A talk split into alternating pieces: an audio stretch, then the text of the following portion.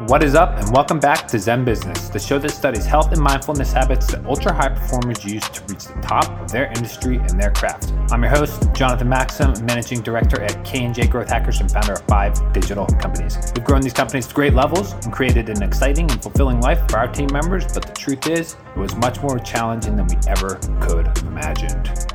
All right, now let's jump in.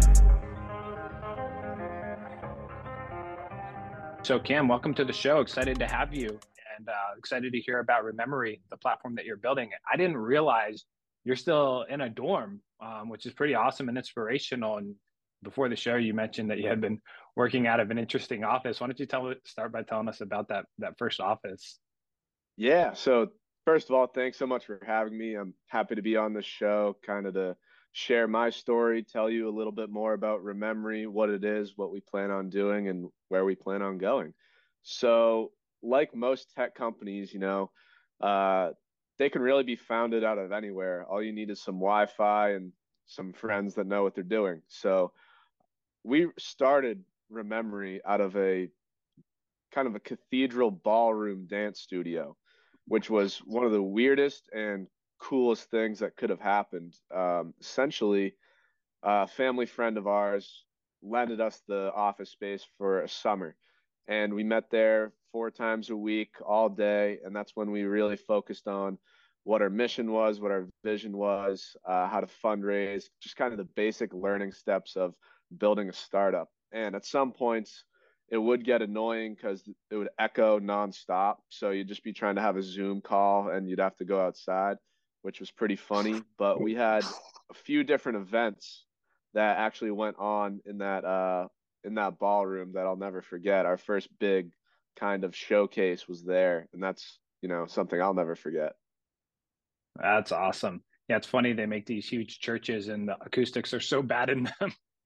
they right? all band and music in there and big groups of people. But uh, what what an awesome start. So first, I mean, you've raised capital already, which is extremely impressive for a college student. Um, and and a lot of the listeners of the show are they're either bootstrap founders or you know maybe they've raised a pre-seed or you know a friends and family round. So can you walk us through the process of how you got that first 220 grand? I think the raise was. Yeah. So definitely wasn't easy, and I'm an entrepreneurship major. Um, in college right now. And one of the things that I learned is fundraising can't really be taught. It's something that you kind of need to learn over time, uh, especially from the very beginning stages of building a startup. So it's all about traction at the end of the day, and it's about who you know. So that summer when we had the office, we were just learning, kind of just excited. We were building something but we needed money to do it. We we don't know how to code the app. We need to have someone do that for us, and we can't showcase the app to investors because we don't have you know. So it's like chicken or the egg. Chicken and egg, one yeah. of one of the things that we quickly realized is we need to show that we have value. So as I mentioned earlier, that event that we had at the ballroom, we kind of pitched to our family and friends the whole Rememory concept, and we said if you were to buy a lifetime subscription of this platform right now, you can do it, but you can donate however much you want based on what you think a lifetime subscription is worth. So we put the ball in their court. And that night, I think we raised around eight thousand um, dollars, just based on, you know, what people think that their lifetime value would be worth for memory. and that allowed us, yeah, that allowed us to kind of get our feet, foot into the door uh, with some different people went on some some podcasts and we made the right connections and there were a lot of no's before there was one yes. Um, a few checks came in from a family and friends and then we're happened to cross paths with someone who really believed in us and that at the end of the day one yes is all you need. How many no's would you estimate that you got before you got your your big yes at least at least 50 wow.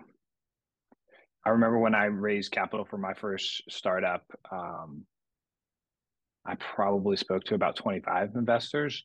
Mark cuban was one of them and also kevin hart. And i i, I just kind of got lucky that those are two people i crossed paths with. But I needed to speak to way more. That was one of the main things I think I messed up was not filling my pipeline enough and not having enough competitive energy on the term sheet to get the deals done. Um, so kudos to you for for pushing the ball across the line. Now, um, you guys are pre-product, right? Or you were pre-product at the time, right? You didn't have product in hand. You're still is able to raise capital. You walk me through how those conversations went, how you justified you know your experience how, how they would trust in somebody like you who didn't have a tangible thing that you could show them? Right. Yeah that's a great question and that's something that was part of the battle of fundraising. It's like uh it's like i don't know how to build a five star app right now. What do i do? I don't i don't know if i want to onboard a cto right now um, just because I don't know anyone with those technical capabilities. So what I did is pretty basic. I um, I built a version on my own, just the user interface, where I just went in Adobe XD, YouTubed it, laid out the features, and kind of just did a walkthrough. And then I incorporated that into a pitch deck. Um, and a few other things happened. Like I have, I had a mentor uh, we were part of an accelerator group that specialized in building MVPs and allowing their customers to raise capital in a competitive environment. Um, so there were a lot of things working towards our favor, as well as I did a lot of interviews with our target audience, which is really adults age 30 to 55, um, and asked them questions about why remembering would be useful to their lives. And they all had very similar answers. And when I pitched that to the investors, they saw what the potential would be for the market we're trying to capture. Excellent. Yeah, it, it sounds kind of similar to to my journey as well. When we did my first app, we were in a, a Microsoft incubator, and then um, like again, you got the ball across the line. I think that's the important part. A lot of us are taking the same steps, going through the same process, but maybe just didn't get enough volume maybe just didn't hit it hard enough and maybe you know didn't make the close quite well enough but i think it's really impressive that you built a prototype. A working prototype really helps turn your vision into something they can sink their teeth into. Um, so again that's really a, a, signal of your entrepreneurial skill because an entrepreneur isn't just the marketer or the sales guys. It, it's all of that at this stage. So that's you know shout out to you and to anyone listening if if you're running into that barrier, you have to break through that barrier. You got to build Adobe XD file, or you got to pay somebody to make a prototype for you. So, I think that's definitely a, a great insight just early in this conversation. But um, I'd love to talk about the platform. So, Rememory, it's it's a life logging app. Uh, t- talk to us about how the user experience works. Yeah. So, the user experience of Rememory, we in, in our early days we called it digital scrapbooking and that turned a lot of people off just because scrapbooking was so early 2000s so we didn't want to reinvent the wheel but we wanted to kind of take all of the features that we've proposed and come up with a new term that uh, is kind of trendy and we think will catch on which is life logging. But essentially what Rememory does is it's a life logging platform designed for people to preserve their memories for future generations using their favorite media such as stories, uh, video, pictures, and audio. So essentially, you think I I like to think about my grandparents or my older aunts and uncles who have all physical pictures scattered in attics and old film reels that they don't watch and they just sit. There's no purpose to them. They pull them out oh, that's nostalgic for around 10 seconds. And then what? Um, so we're trying to repurpose all that old media and combine it into Rememory through our various features, which I'll get into in a sec. But basically, that media will, at the end of the day, create what we call a narrative of life for one person, which is essentially an automated mini documentary of a person's entire life told from their perspective um, that's the overarching kind of theme behind rememory that's how i thought of it is when someone passes away how do you remember them and that kind of hit me one day and i thought well it's old old pictures deactivated social media accounts things that get passed down obituaries and fading memories in the head I can't think of too many other ways that I can remember people that I've lost in my life.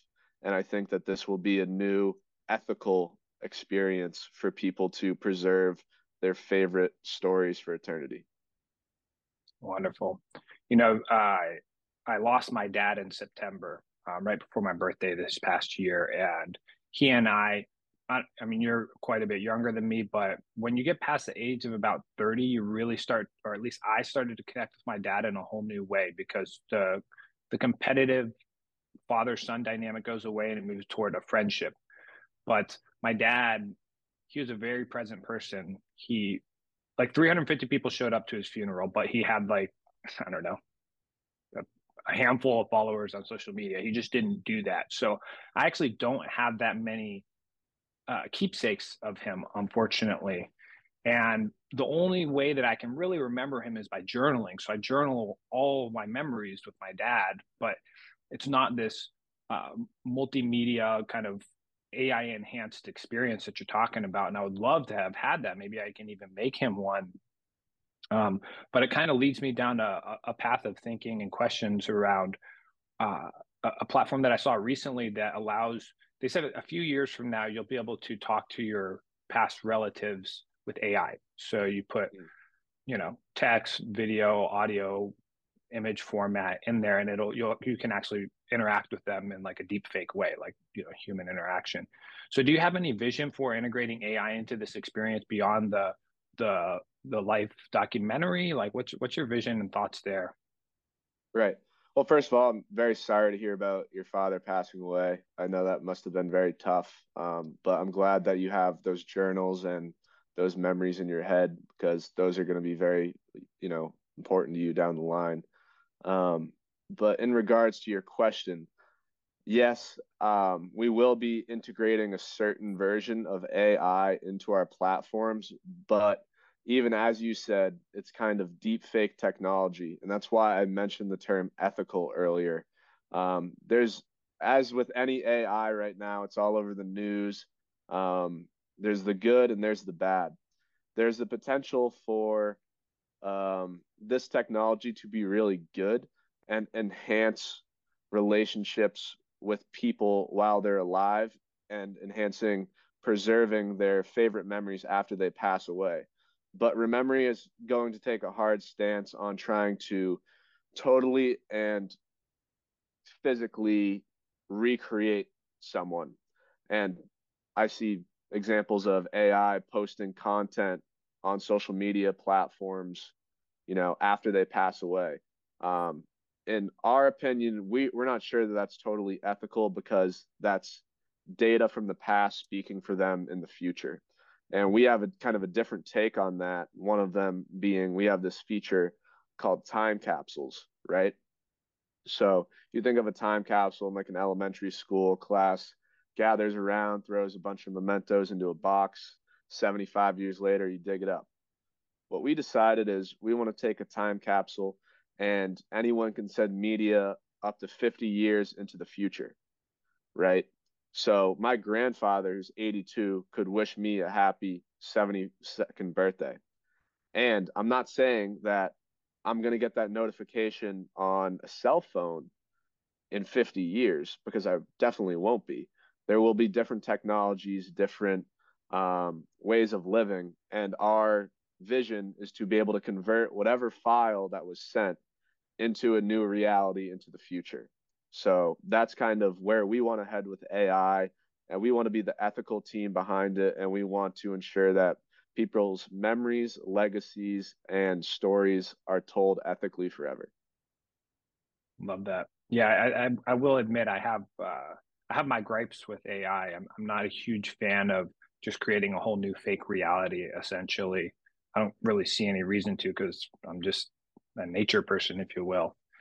But mm-hmm. um, you know, I think I think it's still going to present some headwinds in a way because you know people can have what feels like the real thing. Um, you know, you're going to have to differentiate your product in that way, and um, I guess maybe you can speak on that a little bit. You know, what do you think is going to make this stand out against uh, some of the deepfake type of platforms? It all it all really comes down to ethics. Um, you know, where where the way that Rememory is constructed, at least right now, as far as a an experience goes, it has to do with collecting all your old physical photos, the ones that are important to you, scanning them in. We have AI that converts it from uh, black and white to color. Now you can take those photos and incorporate those into stories, right? So our target audience, what we want them to do is go into the Rememory app and they can choose from a bunch of different categories. For example, college years, um, raising children, and there's a bunch of questions related to those categories that get people thinking. Now, these questions, one of them could be, you know, uh, how was your prom junior year in high school, right? And someone older may only have one picture of that, but that picture to them is worth a thousand words. So they go in and they, you know, scan it, tell that story. Now they decide whether they want to post that publicly, privately, or pass it down to the next generation. So it's totally up to the user and the person on how they want to use Rememory. It's not up to the computer. And we want to express that power to our users saying, whatever you want to do, you can do. If you want to have a huge storytelling uh, following where you can share your story every day, your fitness journey, your life journey, meditation journey every day, grow a following, you can do that. If you want to use Rememory to, you know, be private just within your family, just post family related content, traditions, you can do that. If you just want to post things on your own and build your own narrative of life, you can do that. So we're giving all the power to the users. It's it's it's in a sense where AI will enhance the power to the users in the future, but it won't overtake it. Yeah, I'm definitely a fan of uh, the humans controlling the robots. Yeah, and I think you know AI is great in a lot of ways. It it enables a lot of our workflows from reporting to content drafting, copywriting, all kinds of stuff. And I think as long as the keys stay in the the owner's hands, if you will, um, it's it can be great. Now that it, it reminds me of um, a gift that I bought my mom after my dad passed. Of course, I I wanted to have something to remember my mom by, and we are going to start video documenting her cooking and things like that. But um, my fiance turned me on to something called uh, Storyworth, and Storyworth sends prompts. You probably heard of the platform, and then yep, you know, creates those those questions, and she answers them, and eventually it'll put them into a book later. Um, so one, I think that's pretty cool. I'm pretty excited about it and pretty excited about Rememory as well. Um, is is there plans to uh, offer some kind of uh, physical production capability? So that's already uh, in some aspect of where we plan on going. We at first we want to get the we really want to get the older audience acclimated with our user friendly technology. Um, we understand Storyworth is also designed for an older audience that just responds to emails. But through our research, the fastest growing Facebook user is adults age 65 and older. So we think that with our strategic tutorial videos and um, kind of chat bots that we'll be able to help the older audience in the best way possible use our tech um, and kind of adapt to it, learn with it, and do as much as they want with it we definitely see the capabilities of having physical products and we have two other phases set up for uh, new technologies that we plan on going into one of them being a physical slash digital uh, product and all of these are you know patent uh, provisional patent pending right now so um, awesome. can't say too too much on that but uh, long answer yes Sweet. Okay, and um, so you guys are pre-launch right now, right? You not live on the app stores.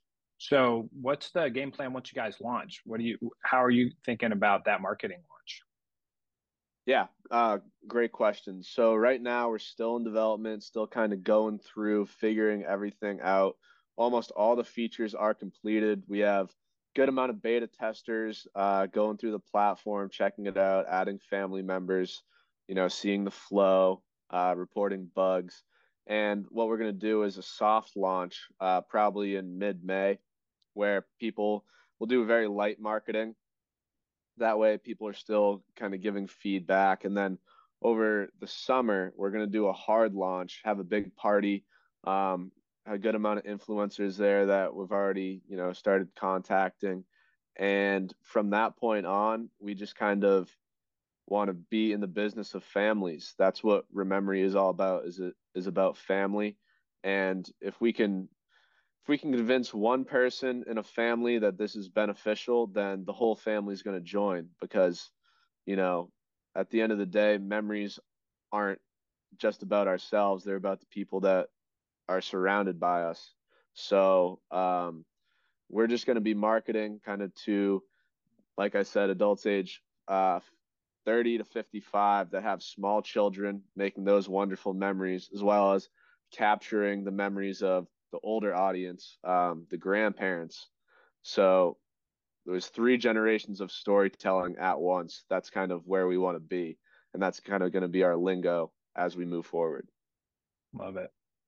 So uh, you're going to do some influencers. You're going to do a launch party. We already know that was a success for basically the pre-launch. I think that's another kind of actionable takeaway that somebody listening could could do is throw a little party and invite people. Hey, contribute what you want. You know, if you want to see this built, I, I love that. And so, um, how do you do? You plan to like use the influencer content to you know convert it to you know uh, boosted content, like let's just say amplifying organic with some paid media what What are you thinking there? Um, are you talking as far as like Instagram and Facebook? Are you talking?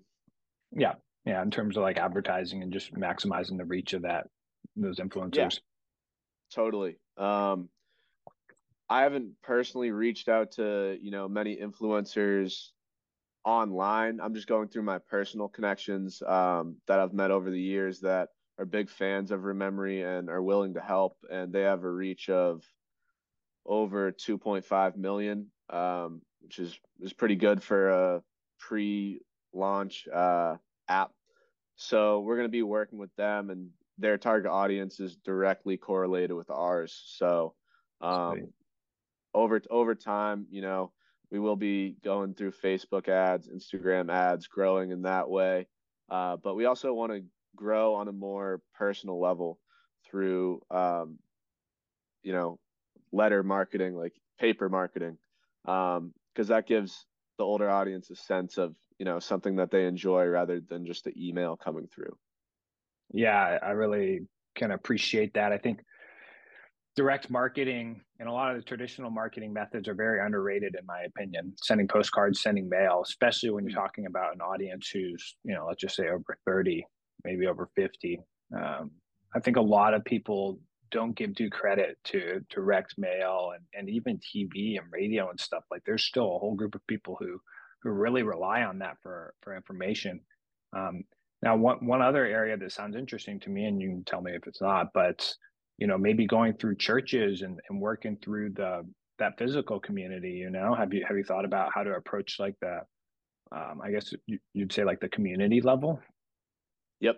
Uh, so one of our board of advisors actually kind of pitched that concept to me and I thought that, you know, that's a great avenue because there's a lot of wonderful wonderful people that have so many beautiful stories especially in no matter what religion um in th- those communities it's um it's something that's really powerful and people that are committed to to God I think that Rememory can be something that can help them along their spiritual journey. Uh, as far as you know, this can be used as a journaling service. At the end of the day, you can do a, a reflection story every night and po- keep it private to yourself or post it publicly, and that's something that we've definitely uh, found an interest in.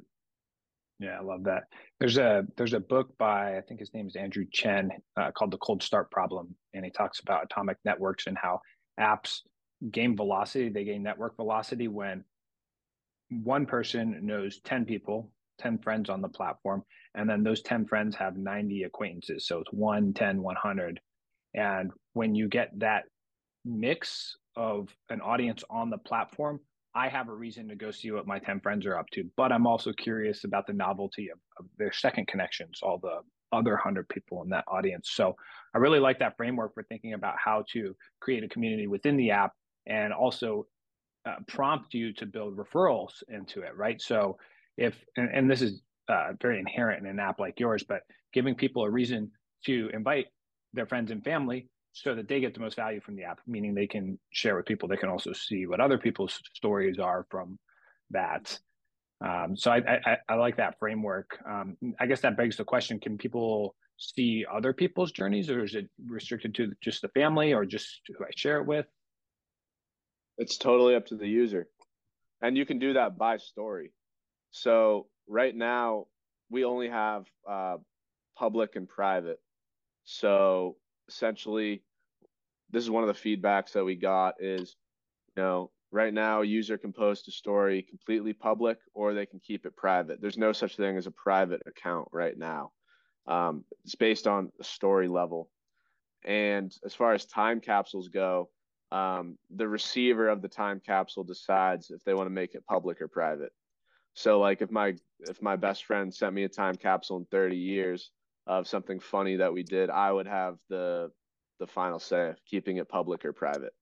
Um, and he could delete the time capsule before it reaches expiration. So it's totally up to the user, and that's a lot of the good feedback that we've been getting as far as it's very easy once one person joins and hops on the family plan they can add four members uh, through email very easily to their family plan. Awesome. Okay so that takes me to kind of my next question is how are you planning to monetize it? Are you going to do uh, usage based or subscription based or ad supported what are you thinking there? Mm-hmm. yeah so that's that's one of the things that you know in that office space in the ballroom that we kind of kind of spent a lot of time doing research and figuring out the best possible way to monetize and be fair to our users so that everyone's happy. And we came up with this solution. Uh, there's going to be a free plan. You know, we want people to test out Rememory, use it, give feedback, but obviously there will be limitations. Um, there's a set number of stories that you can tell a month, set number of time capsules you can send and receive, and you can't make a full narrative of life uh, mini documentary. Then that brings me into the individual plan, which is $9.99 a month. And this allows users to basically have almost unlimited access, but they're not part of any family plan and they can't pass down stories to the next generation after they pass away. And then the bread and butter sweet spot is the family plan, which can have five users, unlimited stories, unlimited time capsules, and all narratives of life. You can do uh, what we call transfer stories. So if you uh, if you and I went to say a concert and you were really good at editing, and uh, you made a great storytelling post, then instead of us recreating the same night, you could just transfer it to my profile and now that could be included in my life story because I was there. And the family plan costs $19.99 a month, and that's up to five users. So no ads as of now, um, just because we do need to get some revenue in the door. Uh, but over over time, as we see how users are using the platform and what the lifetime value of a customer is, I'm sure that um, some changes will be made to make everyone happy. Yeah, this is one of my favorite things to study with mobile apps is I get all of the analytics into something like Firebase. I look at who's and we did this for a language learning app called HeyPal. We looked at how many messages are people sending per month, how many matches are they making, how many translations are they doing, and I, I went to the, the power users were using about 60%. So like let's just say sending 60 messages a month. And then we capped the the premium package at 50. So all the power users would be forced to upgrade by the very nature of them wanting to use the features more. And so we we we capped just under the power user level for all of the key features that were people were using. It's you know you can translate messages and posts in real time and stuff. And we got like a thousand one hundred signups in our first month just by limiting the usage. So that's a really interesting case study to me, especially once you have enough users on the platform and you've got data, then you can look at how people are using it and then you just, you know, bottleneck right at the top of the power users and those people are obviously engaged and so they'll pretty naturally sign up. Right.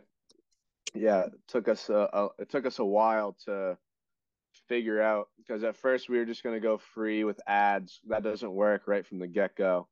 Um, and then we just wanted to go uh, subscription plan. Well, that with a free trial, um, we don't want to kick people off the platform because eventually, mm-hmm. you know, if someone's using it for free, then they like what they're doing, and eventually they're going to tell someone about it, which may force a conversation of purchasing a family plan. Yeah, love the strategy. I think you're you're on the right path for sure. Um, cool. So, how are you going about building your team? What does your team structure look like? Team structure right now is we are working with a development team based out of India, and there's around seven seven people um, working together to build the Rememory app, mobile, web, and we have you know data dashboard, admin panel sorts. And I've built out a personal advisory board. Um, we have a board of directors, which with our lead investor, and those four advisory board members are huge. They have led me in the right direction. Very well qualified individuals, all um, all in different fields too. So we have tech advisor, legal advisor, and overall company advisor and intellectual property advisor um, all overseeing me. Um, right now, I guess I'm technically the only one kind of running. Well, we're all working together, but within our next funding round, that's when we're going to bring on some more employees and kind of start building a internal company culture to really scale Rememory. Got it. Yeah, I like that you've already developed a board. How, how did you go about finding those people and getting them to you know opt into something like this because it's a time commitment on their part to some extent right and they've been absolutely wonderful about time we have a great schedule and relationships all around we do a not everybody knew each other when we started um, and we do monthly advisory calls where we kind of lay out what everyone's working on and where to go but as far as how i found them one, um, his name's Reza. Found him through the university I'm at. Um, kind of grew a relationship with him over time. He graduated, and I saw him reach back out. Um, he owns his own kind of tech company, and he was happy to be a CTO. And then the other connections that I've made have been through um, a mutual mentor who unfortunately passed away last year. He led oh, me to two uh, superstar uh, business people out of Washington D.C. that have been supporting me along the way. Awesome. Yeah, I remember when I was doing my first app, I I also tried to find uh, retired executives at health and fitness companies, and it was hard. You know, the pe- people don't just opt in. You'd think like, hey, look, you can you know get a little equity, be on the board, but it, that that's definitely something that requires some persistence and pursuit as well. So so kudos to you on that. Um, that kind of begs the question for me though, like what what's the what's the what's your why behind building this? What you know what what what's driving you? Like, is there a certain story that kind of like you know inspired you to build something that would make lifetime memories last forever? Mm-hmm. Great question, and it all comes down to a very very simple story. Um, hence the branding will become a lot more uh, understandable after the story. But essentially, it was a we had a Christmas party a few years back at my aunt's house, and we're all exchanging gifts. And my my uh, mom opens a present for my grandmother, and it's a snow globe with a red cardinal in the middle, uh, our logo. And as soon as my mom opens it, she bursts into tears, and I grab the snow globe and I'm like, Mom, why are you crying? Like, it's just a snow globe. And there was a tag that was hanging off the side that said, Remember me. And in that moment, I just remember thinking, like, wow, like my grandma only has so much longer left on this earth, unfortunately. But how do you remember someone after they're gone? And that's when that question popped into my head, um, which leads me into my next point that a few months went by at that point, I owned a landscaping business and I was mowing a lawn. And I'm a huge Mac Miller guy. At this point, Mac Miller had passed away. Yeah. And he has a song called Remember. It's about one of his best friends that tragically passed away when he was younger. And I'm like, wow, so Mac Miller's gone and his best friend's gone. How how do we remember both of them? And I I remember I stopped the lawnmower, I went over to my truck, and I just started writing. And this this is where memory formed was a parking lot. Uh, but Mac Miller could have a documentary about his life on YouTube in a day. But what about his friend? How do you how do we remember him? He's a person too. Um, and that just got me thinking about there needs to be some way, an ethical way that we're able to share our entire life stories after we're gone. I love that. What a story. Yeah, it's uh I don't know. It's very it's very uh it just fits with the whole branding aspect of Rememory that you know, my grandma always used to tell me uh, cardinals were also our thing. Uh, when I was younger, she'd always say, you know, Cam, a little birdie told me what you did at school. Every every time I saw a cardinal, I'd be like, oh, she, uh, it's going to say hi to my grandma to tell her what's, what's, up. yeah, uh, but really, it's just my mom. Uh, that's great, dude. Uh, yeah, I, I just find it interesting, especially. I mean, I guess you're a Gen Z, but like the, these our our generations, millennial and Gen Z, are are really being mindful of of this concept of people passing, and I, I really love to see uh, instead of just completely being focused on the future and I guess like the selfish goals of pursuit and you know I want to get rich and build a company and do all of these things. Like it's really cool to see that people are channeling that energy to remember the ones who who raised us, you know, and and who really set that that foundation for us. Right. Yeah, I appreciate that. It's um it's you know, sometimes it's hard cuz people a lot of people have experienced you know, people passing away along this journey that I've been on and it's hard to recreate someone's image after they're gone. That's where the AI thing kind of just gets to me because I've been doing this for a while and had I've had experiences where people close to me have passed away and it's like only if this were out um, which which sucks. But at the end of the day, uh, we'll we'll come up with something to remember everyone eventually. Yeah, yeah, absolutely. I think um, you know it's just it's just cool to to know that like these memories will be preserved and you know with with the way that technology is advancing and i mean even human life is probably going to become much longer. You know one of my friends who's a futurist estimated he, he thinks he's going to live till he's 150 and he's 25 years old. So it's just this whole dynamic is changing but it's cool to see that it, it just it, it strikes me as very mindful right? Like taking a moment of gratitude and appreciation for those who who have contributed to our life and, and remembering them and also reminding us how short life is and, and why we shouldn't just be caught up in the rat race all the time and you know you're you're a, a proponent you know you're somebody pushing it forward and making sure that we don't just never look back. Uh, you know, I think there's so many history lessons of history repeating itself because people just don't reflect very often, and that's become a big meditation of mine lately too. I've I've cut my podcast and audiobook consumption solely in the order of creating space and reflecting. Mm. So maybe maybe you can tell us about some of your mindfulness practices, you know, as we think about entrepreneurship and how demanding it is, especially for a tech entrepreneur. Like, what are you doing to stay level headed and sane? Yeah, so I'm a huge uh, proponent of work, life, and social balance. I I believe that there's a space for each of those things, and I'm very um, very scheduled. So I have a, a whiteboard. I tend to like to write things down, even though I'm a tech guy. I think writing things down just resonates in the brain a lot better. So before I go to bed every night, no matter what I do, I always write out everything that I want to accomplish tomorrow. And I do it from the smallest detail.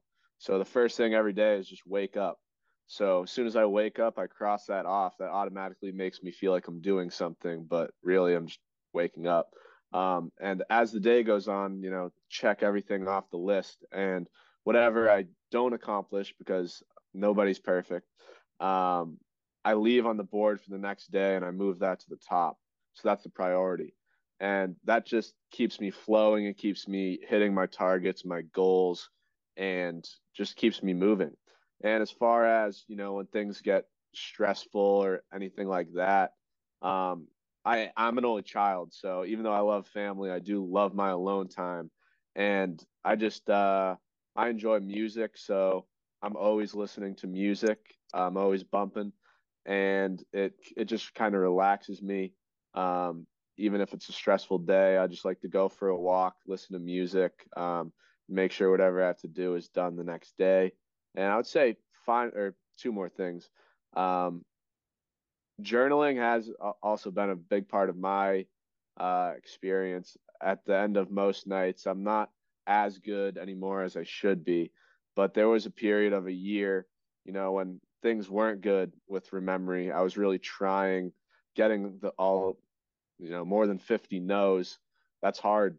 Um, it's uh, it's like everyone will give you a reason for a no and sometimes it's you know circle back in the corporate world we'll circle back okay um well, we'll see about that um it's just uh everyone has a different reason for no but then when you get one yes it's uh a lot better but writing down everything and now i'm reading through it and seeing what was going through my head and what was going on in the world because this started during covid um it's cool and I think that all of this can be incorporated into Rememory as stories, which that's why I'm starting to do it again, is because I had that kind of aha moment that I can really take what I project onto paper and then bring it back into something that can be preserved and used and repurposed. Yeah, that's such i mean that's just a major takeaway for anybody listening so like when we first closed tiktok as a client i remember the the campaign was two hundred thousand dollars a month in billings from them, but they didn't want to pay us until net thirty days. And we're like, okay, we need to be paid at least a deposit up front. And so we we put all of our money to front the cost of this campaign, which was like fifty thousand dollars at the time. And so we basically had zero dollars to our name, and we had to get this campaign delivered, a six month campaign delivered in one month. And it was a, a user growth campaign for their mobile app. And I, I took a video journal of every few days of that experience. So now when I look back on it, it's so riveting to watch. It's crazy just the things that are going through your head, just to have that, uh, like you said, access to your old dialogue. So I, I really encourage anybody listening to to at least journal once a week. And I, I do as well. And I haven't kept up as good of a habit as I want, but I've probably got, you know, 10 to 100 journal entries per year for the last few years and being able to reflect on that first of all you you reflect and you learn a lot but second like it, it adds to this story. And i think mm. rememory can be a tool that helps make it easier for us to journal because the, the actual act of journaling the, for whatever reason it's hard to sit down and do it. I think a lot of people avoid it no you know just speaking from my own experience here. Um, but I, I want to tap into one one more maybe two more small things before we tie off here um, trying to be respectful of your time but one is getting 50 no's before you get to a yes. I think entrepreneurship is a lot like that diagram or that illustration of the guy digging in the mine and he's about to reach yep. a bunch of diamonds. And then there's another guy above him who's turned around right before he reached the diamonds. And entrepreneurship has always felt like that to me, where you're you're digging and digging and digging. And if you end up turning back or changing directions or changing companies, you'll never actually reach the the diamonds. And so I think it's really cool that you kept digging until you got through to that. I think that's something everybody can learn from. Mm. Yeah, I think that's a great it's a great model. Um, that picture does speak a thousand words. And I would say there's one thing about entrepreneurship that I don't think is addressed enough is pivoting. A lot of people that start businesses and they start with their idea, some people just get a little too emotionally attached to their version, even though it might not be what the end user wants. And those conversations you should be having with the end user and pivoting towards what they want more than what the original concept was, because that's what's going to sell.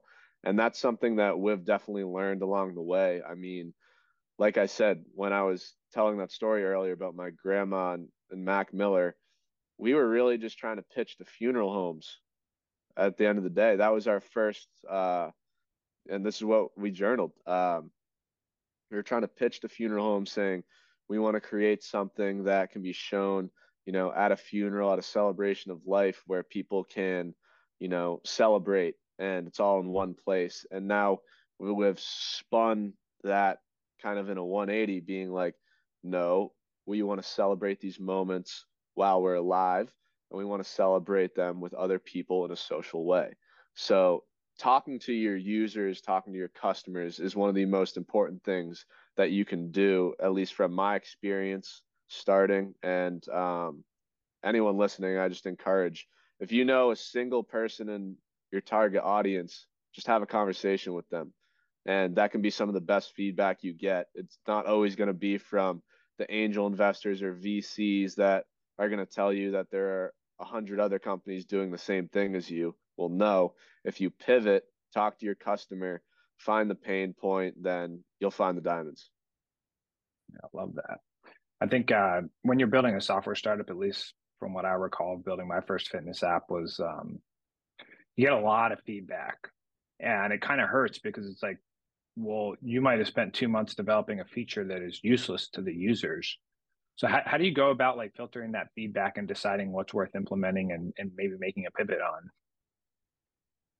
Yeah, so I don't think that developing it is worthless, and maybe I haven't gotten to that point yet of user feedback within you know my direct target market. And some of the things that are in development now, you know, we have a huge log of everything of what we want to change, improve on, and where we want to go in the future. But it all needs to be aligned with our vision.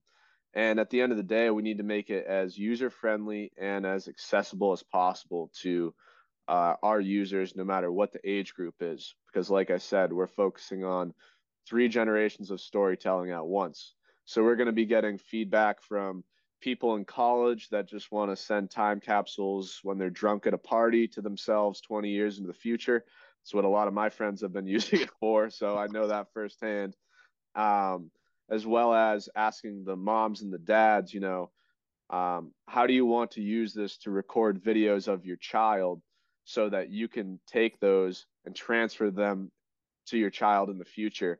Now, the entire first part of their life is told by their parents and narrated by their parents. That's one cool. That's one cool ass way to start a documentary. Is you know your parents yeah. telling you your story of how you were raised. Um, that's some wow. feedback we've gotten as well as the older audience, which we need to make sure the photo scanning is easy and implementing that into videos and deciding which channel to post it on public, private, transfer, pass down. A lot of options, but we, we're, we're funneling everyone's feedback and trying to find the best solution. Yeah. Yeah. I think there's definitely a funnel there. You know, when I was reviewing our roadmap, I would weight things by what is the business impact? and what is the level of effort hmm. and mm. sc- scoring every uh, roadmap feature based on level of effort versus business impact. It's a really easy measure to say high, medium, low, and say this is you know high and high. Like this is, or maybe it's low effort, high impact. Okay, that's what we want to work on first. And I, I really loved that framework for for prioritizing the roadmap. Mm. Um, I completely agree.